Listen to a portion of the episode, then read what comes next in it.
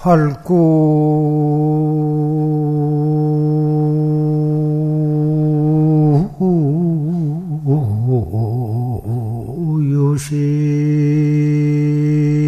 유심객을 하이.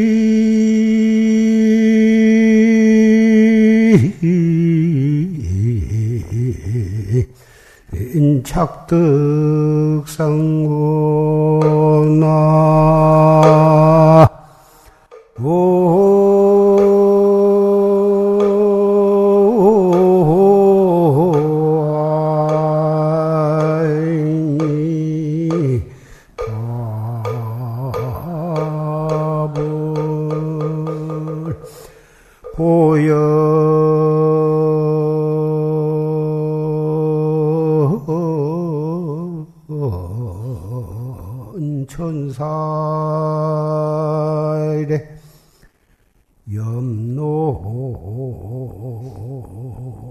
염노 자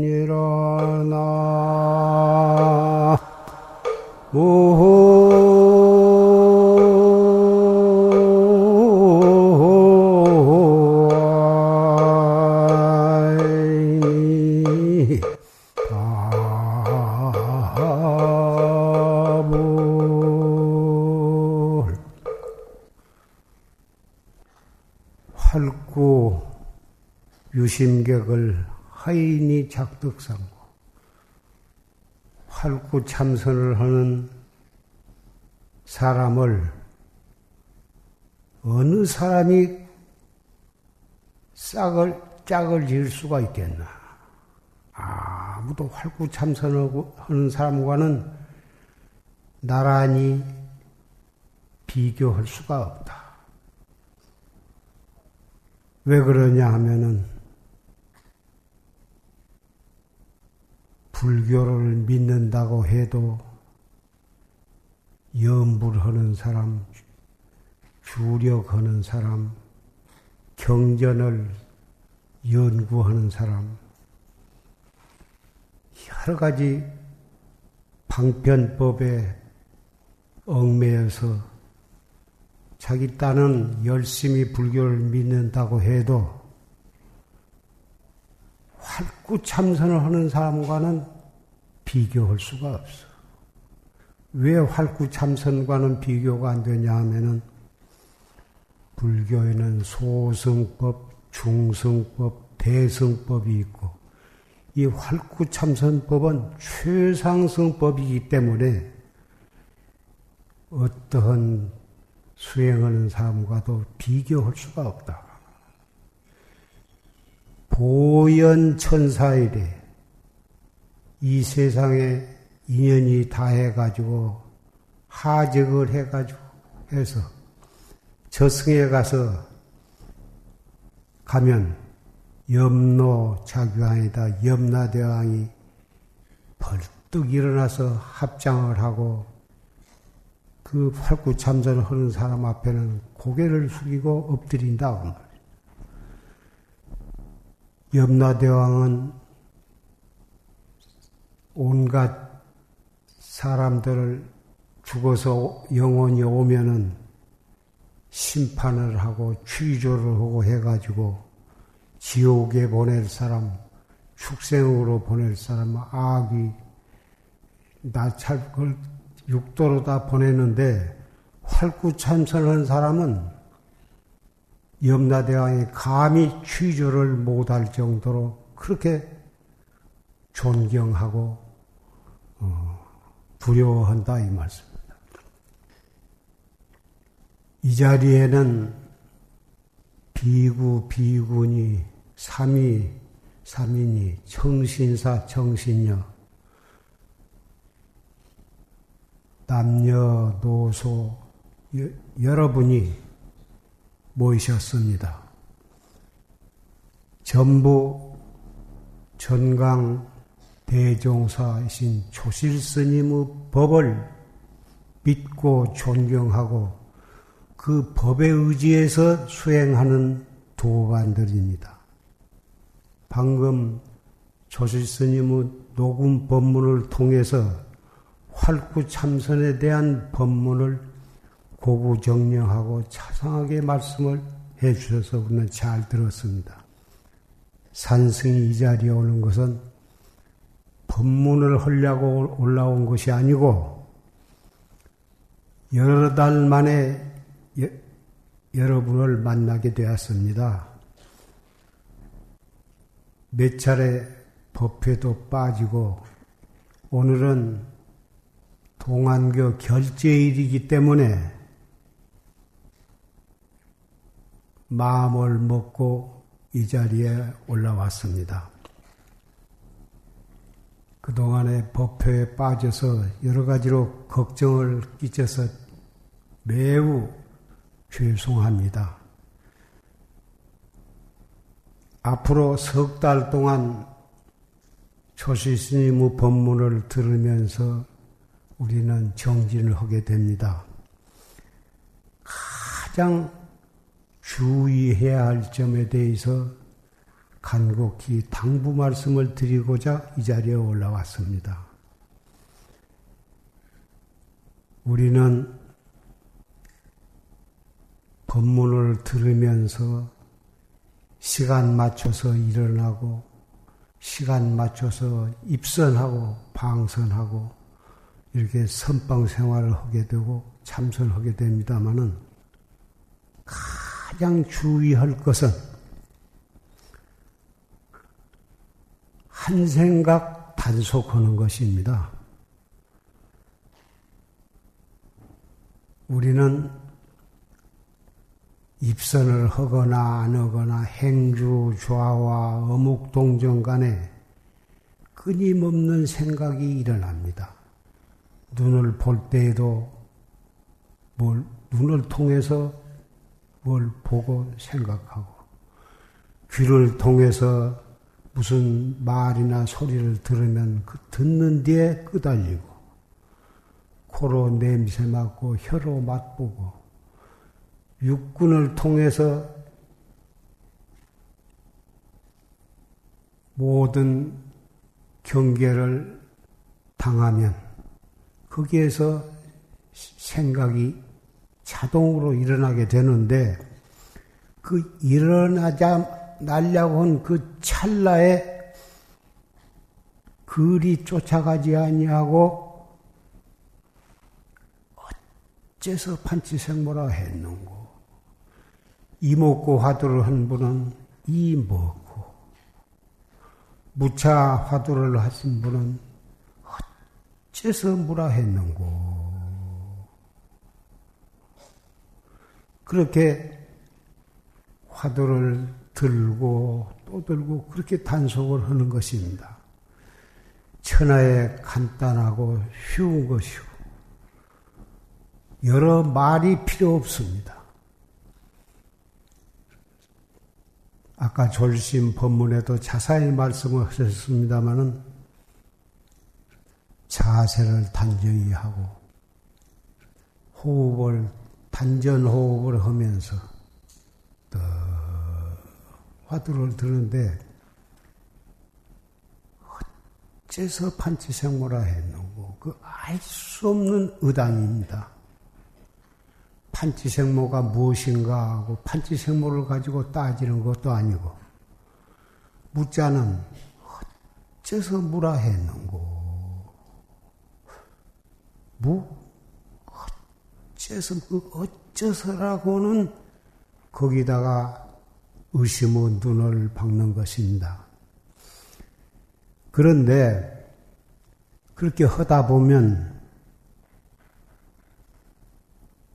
사람에 따라서 어떤 경계가 일어날 수가 있습니다.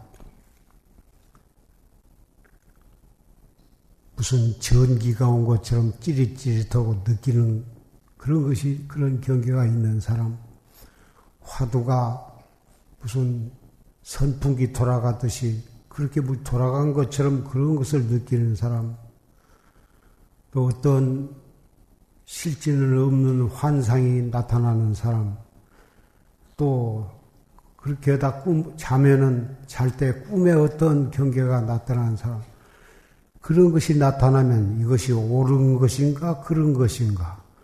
그냥 이대로 해 나가야 할 것인가?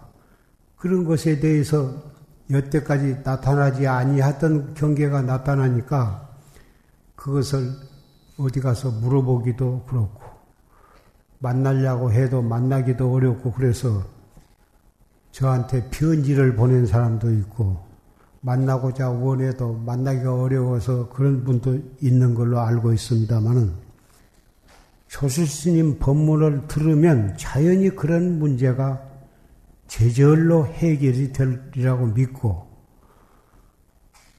우선 그런 어떤 경기가 일어나면 숨을 깊이 들어 마셨다가 내쉬면서 자기의 본참 화두를 떡 거각을 해 나가면 그런 경계가 차츰차츰 시일이 지내가면 제절로 사라지게 되고 해결이 될 것입니다. 이것이 좋은 것인가 나쁜 것인가 그렇게 따질 필요가 없는 것입니다. 여행을 하다 보면 비가 오는 날도 있고 바람이 부는 날도 있고 눈 오는 날도 있을 것이고 또 하늘에 까마귀나 까치가 날아가는 것을 보는 수도 있을 것이고 비행기가 날아가는 것을 볼 수도 있을 것입니다. 어떤 경계가 일어나거나 자기의 갈 길을 열심히 가면 그만이며 열심히 가다 보면 구름도 사라지고 비도 그칠 것이고 새도 지나가면 그만이고 비행기도 날아가면 그만인 것입니다.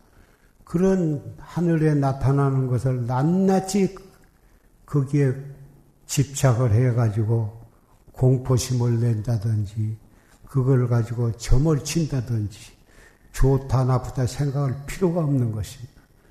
참선을 해 나가다 보면 전생에 지은 자기의 업과 금생에 자기의 오장육부 체질에 따라서 다 같이 가부좌, 반가부좌를 하고 정진을 해도 육체상에 또는 정신상에 일어나는 여러 가지 경계가 다를 수가 있습니다.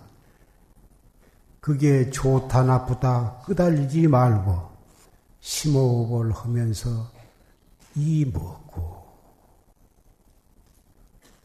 판치생모 하도를 하는 분은 어째서 판치생모를 했는고 이렇게 자기의 본참 공안을 열심히 들어가면 제절로 그런 경계는 사라지고 올바른 정진 궤도에 올라서게 될 것입니다.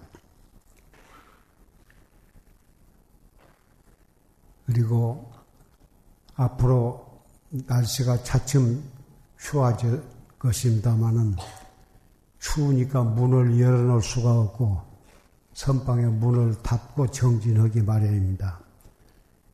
10명, 20명, 3, 40명이 문을 닫고 정진을 하다 보면 각 사람이 코를 통해서 풍기는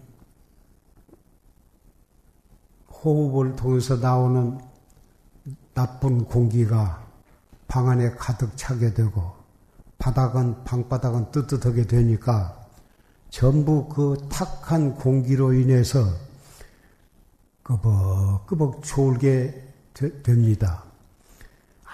아무리 안 좋으려고 정신을 차려도 공기 자체가 탁하고 바닥이 뜨거우니까 졸음이 오는데 조, 아까 졸심 법문에는 졸음이 오면은 방석에서 일어나서 밖에 나가서 수십 포를 포행을 하다가 들어오면 정신이 상쾌할 거라고 말씀하셨는데 정말 나가서 포행을 하고 들어오고 싶지만 방선 중에 제멋대로 나갔다 들어갔다 현실적으로 선방에서 좀 어렵습니다, 그게. 그래서 제가 젊어서 선방이 될때 경험을 통해서 생각해 보면 입성 스님이 자비심을 일으켜서 죽비를 들고 그 대중 선방심에 앉아 있는 길을 가만히 한 바퀴 돌면서 졸음에 빠져가지고 도저히 정신을 못 차린 사람에게는 죽비를 바로잡고 때리면 텅 소리가 나가지고 다른 심내를 놀래게 하니까 죽비를 모로 이렇게 잡아가지고 어깨를 한번 탁 쳐주면 그 조렘에 빠진 스님이 정신을 차리게 되리라고 생각을 합니다. 그렇게 해서 어, 중간에 포행 시간이 있다고 해도 한 시간 동안에 많이 졸게 되니까 성성하게 정진을 해야지. 졸음에 빠져가지고 그렇게 정진을 해가지고서는 올바른 정진이 될 수가 없는 것입니다. 생야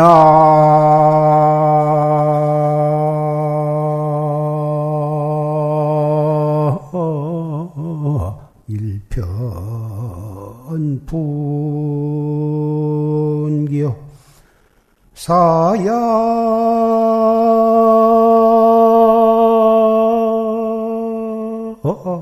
일편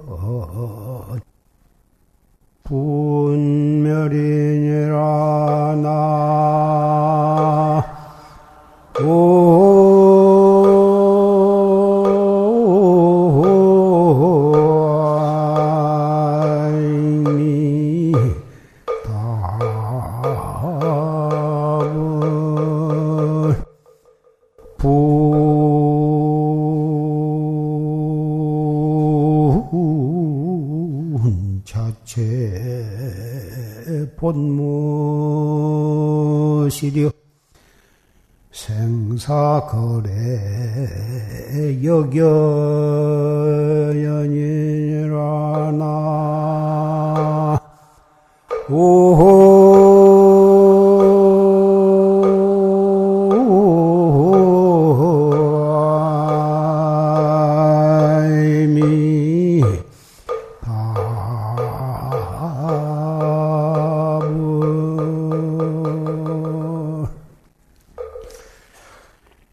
개성은 재 지낼 때 읊푸는 개성으로 신임내는 다 알고 있는 개성입니다.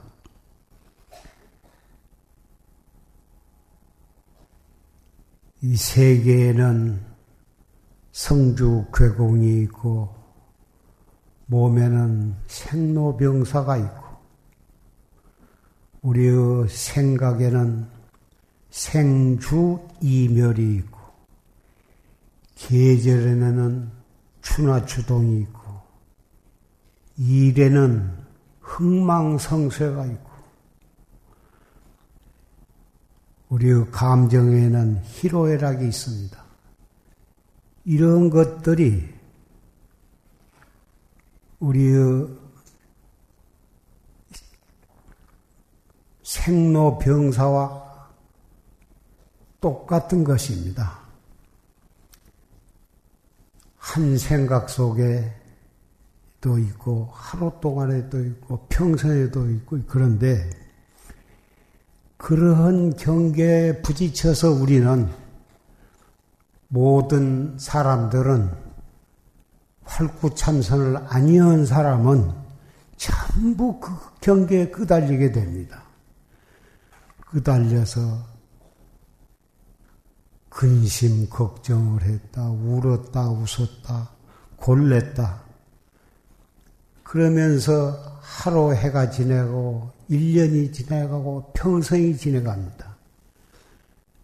생각으로 일어났던 것이 말로 표현을 하고, 생각이 일어난 것이, 그것이 나중에 행동으로 일어나서 온갖 죄업을 짓게 되는데 그렇게 해가지고 육도윤회를 하게 되는 것인데 그러한 경계가 일어나자마자 활구참선을 하는 사람은 바로 자기 본참 공항으로 돌아가기 때문에 육군 육식을 통해서 일어나는 모든 경계는 활구참선하는 사람에게는 바로 그것이 화두를 들도록 해주는 법문이 되는 것입니다. 활구참선을 아니한 사람은 그런 경계로 인해서 생사윤회로 끌려가는데 활구참선을 하는 사람은 그런 경계로 인해서 자극을 받게 되면 바로 본참 공안으로 돌아와서 화두를 들기 때문에 화두를 들므로 해서 생사해탈을 길러가게 되는 것입니다. 그러니 활구참선을 하는 사람과 활구참선 아니한 사람과는 비교할 수 없다고 하는 처음에 올라와서 읊은 개성이 바로 그 개성인 것입니다. 앞으로 석 달 동안 이렇게 한 생각 한 생각을 단속해서 열심히 정진을 하면 반드시 공부에 큰 진취가 있을 것이고 공안을 타파해서 확철대어 하는 도반이 나올 수가 있으리라고 생각합니다.